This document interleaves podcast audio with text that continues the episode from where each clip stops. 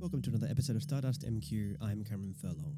My guest today is Katrina Miljkovic. My name is Katrina Miljkovic. I'm an associate professor at Curtin University. Katrina is a planetary scientist at Curtin University, where she studies the impact craters and what we can learn from them in our own solar system and in exoplanets. I had a chat to Katrina about her work as well as her upcoming AIP Women in Physics lecture tour.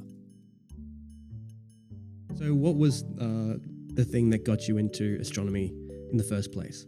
I think it was this um, awe of the night sky above us. And um, I think I was always curious, very curious about the world around us, but not just um, like within within my city, you know what I mean? It was always like curious looking up what's that big bright ball that is shining at us during the day and I can't look up because it hurts my eyes and then like you know then then the moon comes and like what is that thing that night? It comes sometimes comes and goes you know obviously i was very little when i was asking these questions but uh, my mom reminded me not so long ago that i was asking her to explain to me all of these phenomena in the sky um, and then you know fast forward probably a decade or so later i was thinking about what what should i study? And um, it kind of uh, almost grew on me organically. I was as I was being naturally curious about astronomy, about the stars, about the starry night, and about you know distant galaxies and, and all the sci-fi that that was wrapped around it. So, and I also did a um, kind of out of school activity at the observatory. So I got a, a bit of a bug for for the night sky. So I think just that endless curiosity about us being a very very pale blue dot and the horizon in a, in a sea of uh, planets and galaxies and stars that got me hooked up to this to this domain. So, um, but on the other thing, I, I really wanted to um, do research that because I wanted I, I was just curious that way, and I wanted to be I wanted to become a scientist, and I wanted to become a teacher. So. Um, I always saw myself as being an educator in a way, but not necessarily working at a school. Um, I wanted I wanted a bit of a bit of everything. So it felt like uh, just I decided to follow my passions. And uh, even though at the time back in Serbia, I was like, "What am, what are you gonna do with an astrophysics degree?" My mom was very worried, but um, I decided, look, this is what I love to do, and I'll figure it out down the line. So they never stopped me, and, and I'm very grateful for them for not stopping me going down the kind of like basic sciences.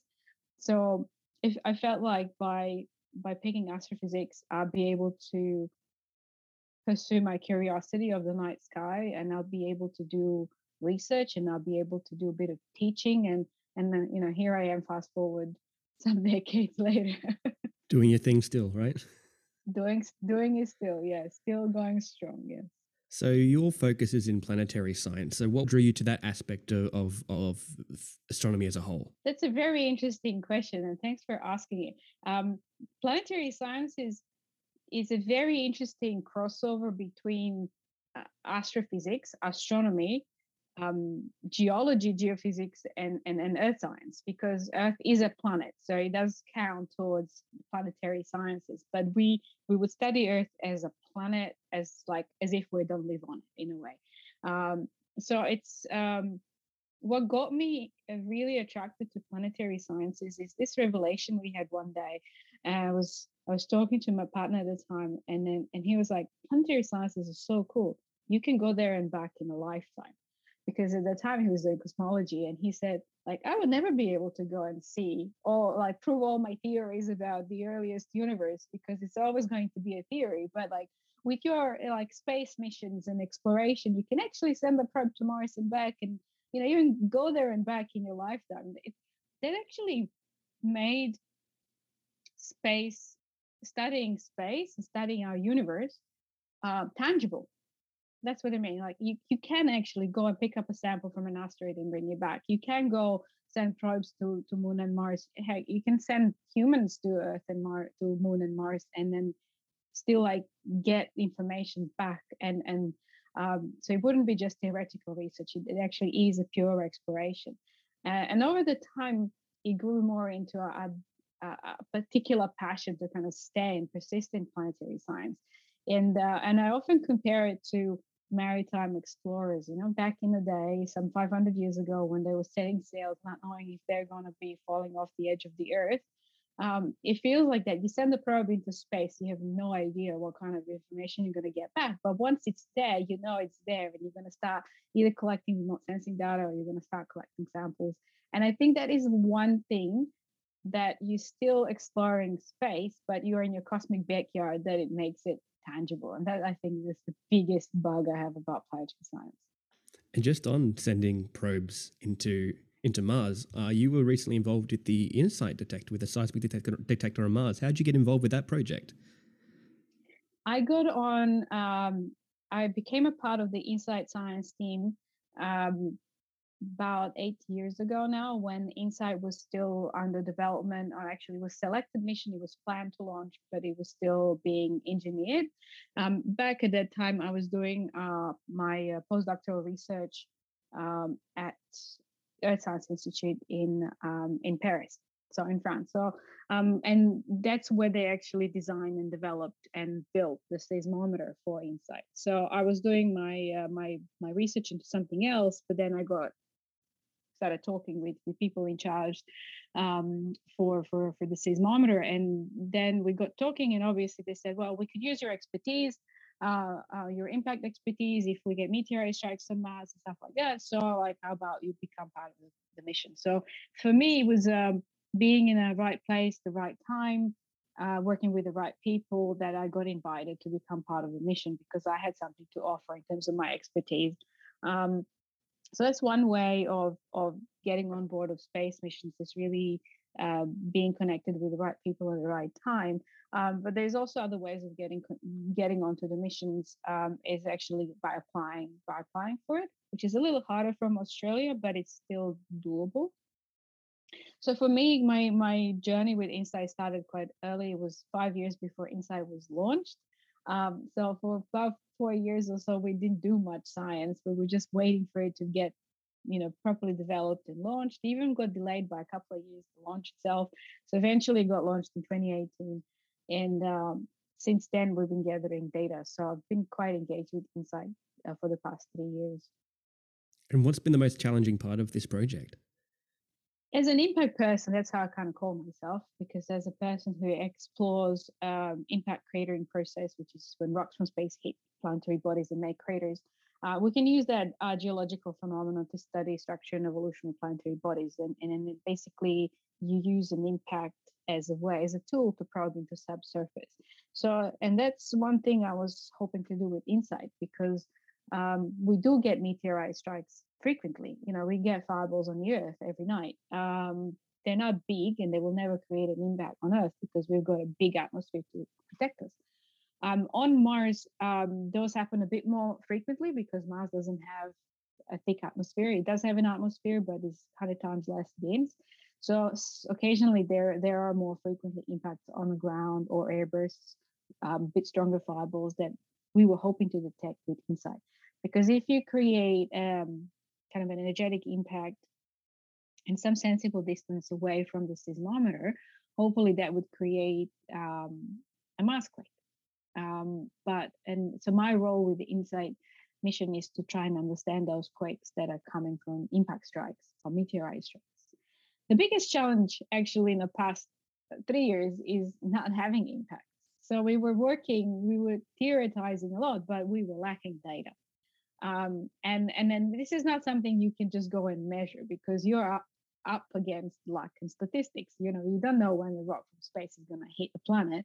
Um, we do have we did have expectations of about 10 a year and in the first three years we only got one and the one that was very small barely detectable. So the biggest challenge um, today was actually not getting Mars to do what you want it to do. Or space.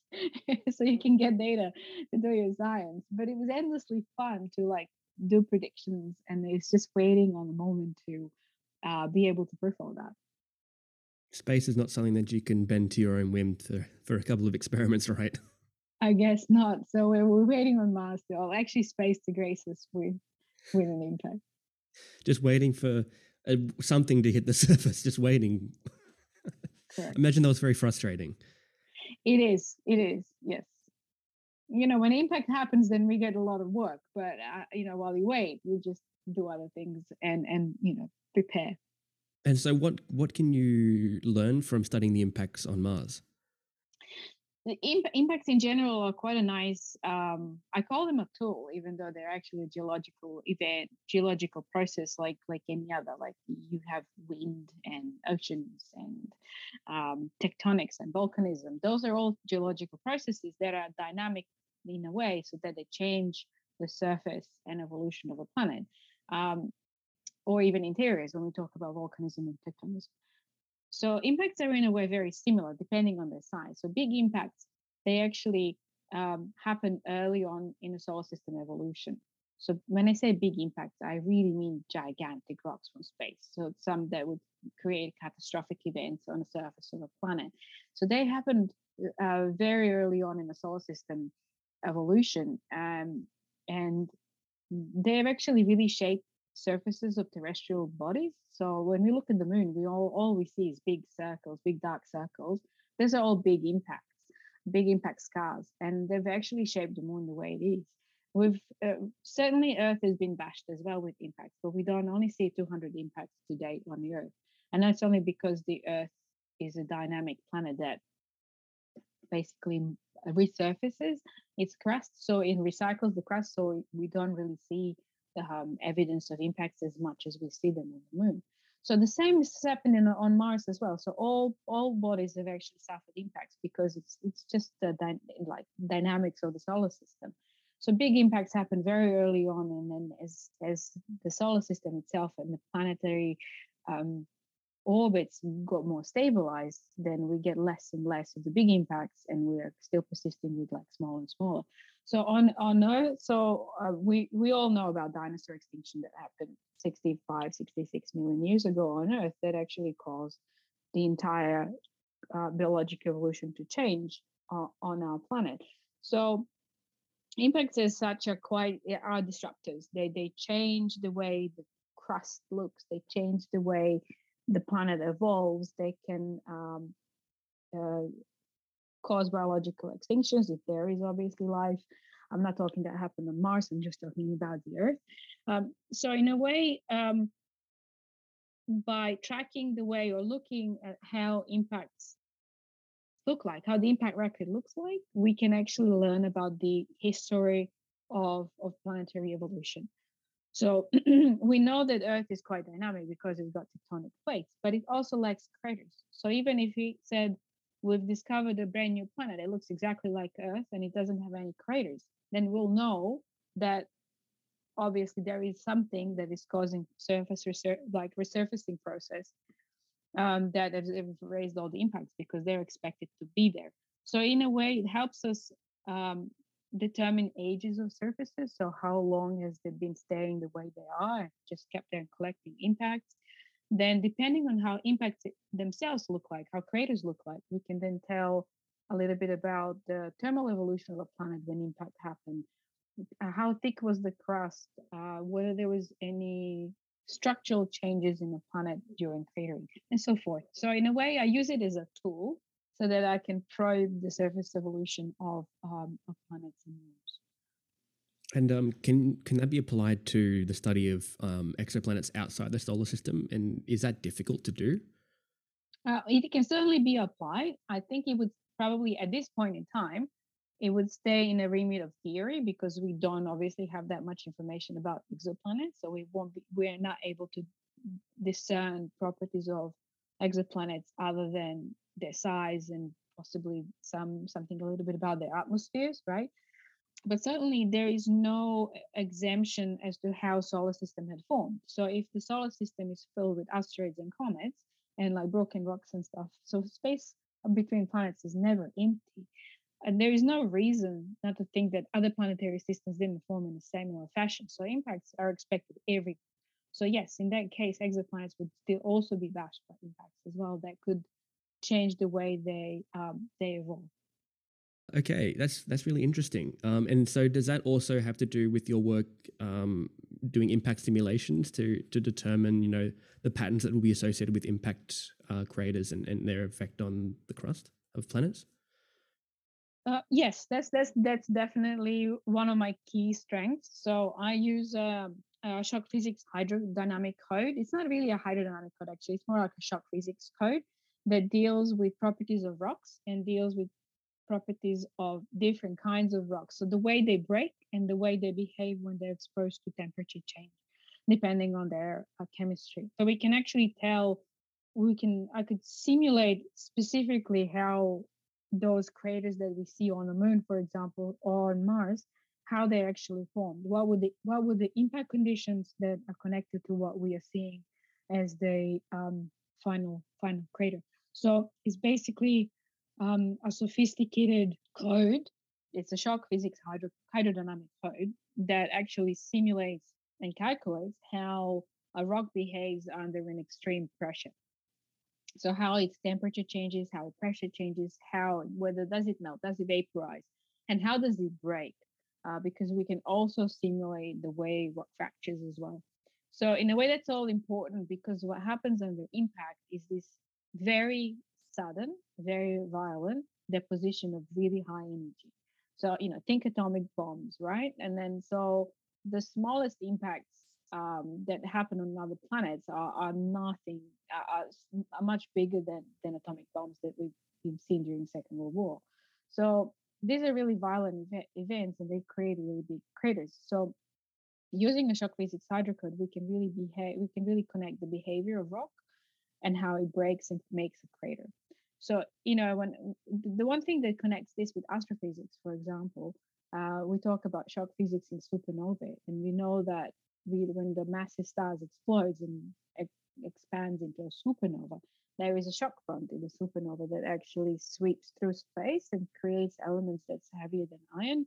So, in a way, that it's a similar style of physics that we have to um, calculate that's happening in a rock like um, just after impact once the shock wave has passed through the rock so it's a little bit of a different chemistry happening uh, but it's it's nonetheless a sophisticated physics is calculated so one of the tools i'm using is, is a code that calculates exactly how the crater forms given a certain impact condition so we can either connect we see a crater and we can calculate you know what are the impact conditions that made the crater but we can also look at the crater and say, well, we know the impact conditions roughly, and now here is the crater. And then, so why does it look odd? Why does it look different to, you know, what the simulation might suggest? And that's where um, this kind of structure and evolution of interior comes into play. So we can say, well, maybe maybe we had a different thermal gradient in subsurface. Maybe a planet was hotter in the past, so the crater looks a little bit different. And I can actually pack all that in the hydrodynamic code and then try to kind of match observations with modeling to answer these big questions. And just see what it spits out. Really, yes. Yeah. Mm-hmm. Um, so you're going on an AIP lecture tour soon. So what are you looking forward to the most for that uh, series? I'm very excited about the upcoming lecture tour. I'm equally frightened though, uh, but I'm, I'm very excited and very much looking forward to. Um, part of my part of my job and part of my passion for science isn't just um, me doing me sitting in my little corner doing my little research and and not sharing it with anybody um i think that's where the educator in me starts to be very prominent is that i'm equally passionate about talking about uh, planetary sciences talking about the role of stem in in um, planetary sciences space exploration astrophysics it's like all the cool things that we think about space sci-fi whatever you want to call it it all comes out of STEM disciplines. So my my main motivation in in going on a lecture tour is to bring those two things closer together. A lot of a lot of people, uh, whether young or old, they're all um, you know impressed by by the sky above and I'm like, but what am I gonna do with it? So my my main motivation in going on a lecture tour is really to bring it closer in a sense that it's tangible so that there's core STEM disciplines that go in um, young young person's development or school or education so that they actually feed the passion for for space if they are passionate about it but they don't have to end up working in space obviously they can but it's more like that kind of uh, feeding the feeding the motivation feeding the inspiration with the right tools so that you can uh, go on and pick the right career in your in your in your life. So I kind of go off a little bit on a tangent here, but the thing is, I'm quite motivated to go on a tour simply because I have this deep passion of um, promoting STEM disciplines and and and uh, encouraging specifically young minds not to be afraid of maths and physics. Is that if this is something that they, they think they're good at, they should definitely pursue it. And then if they end up working in space, it's great. So I'm kind of an ex- an example of a person who wasn't afraid to follow her passions and dreams early in my career and i went kind of boldly into something that i wasn't sure that would give me a career down the line. And and then it kind of panned out panned out for me just the way i'd hoped. Uh, but it's more like um, bringing a lot of inspiration bringing, bringing a lot of motivation um, under the banner of space exploration but ultimately just emphasizing the importance of STEM disciplines um, in um, th- that we all need to have, whatever we choose to do as a career. I think that kind of hides it behind it a little bit. And what does it mean to you to be selected as the Women in Physics lectureship winner? It's a great honor, I have to say, uh, to be selected this year. Um, I I feel like I've been, you know, given given a um, like kind of like this year. This is this is my flag to wave with, and and I would like to do it justice. Um, I have give, been given this opportunity to go to talk to different schools and to public in, in all states and territories, and it's it's a it's a responsibility that I really want to do justice. So it means a lot that that this year has been given to me, and I really want to make sure that uh, my passions for space and planetary science and astrophysics really sings to the fore as well. Stardust MQ is a podcast made with the support of the Macquarie University Department of Physics and Astronomy and the Macquarie University Physics and Astronomy Society.